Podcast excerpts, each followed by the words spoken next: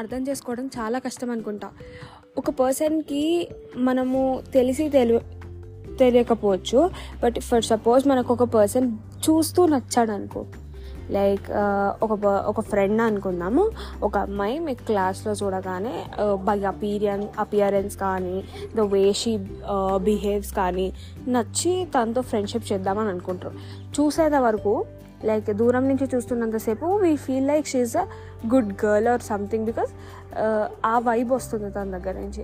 But later on మనకి ఒకవేళ వాళ్ళ దగ్గర అయ్యి ఫర్ సపోజ్ దగ్గర అయ్యాక యూ అండర్స్టాండ్ దట్ తను చాలా డిఫరెంట్, మనకి మనం చూసిన దాని ప్రకారం కన్నా షీస్ టోటలీ డిఫరెంట్ అన్నప్పుడు what we get to think.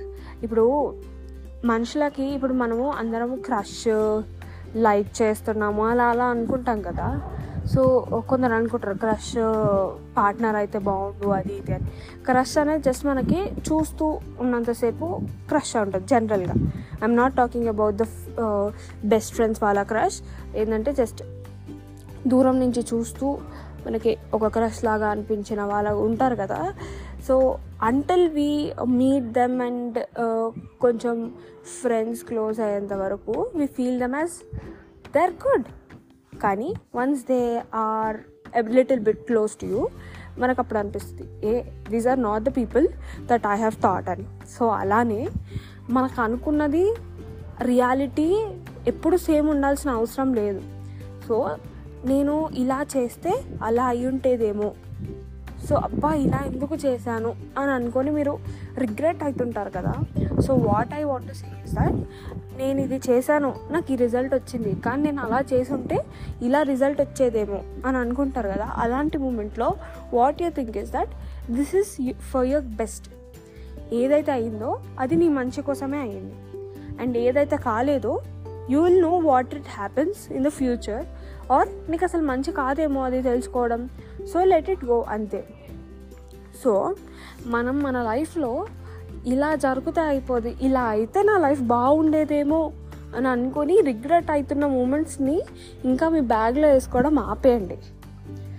And లైఫ్లో you should give your best అంతే. నీకు ఒకవేళ ఆ సిచ్యుయేషన్ రాలేదు, ఆ సిచ్యుయేషన్ చేయలేదు అనుకో, just give it give up అంతే. ఆ సిచ్యుయేషన్ గురించి మీరు ఆలోచించకు. రిగ్రెట్ లేదు అంటే రిగ్రెట్ క్రియేట్ చేసుకోకండి మీ లైఫ్లో. So that's it.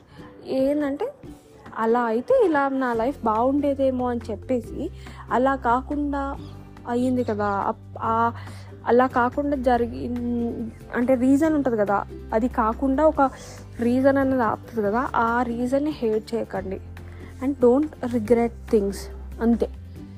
ఇలా ఒక చిన్న థింగ్ని మీరు పట్టించుకోకుండా సరే it happen for a reason and that reason is good for me అని అనుకొని లైట్ తీసుకొని you move on with your life. That's it. It will give you a lot of peace అంతే. It's for your best and keep smiling until the next episode. Take care and maintain that beautiful smile on your face అంతే. Bye.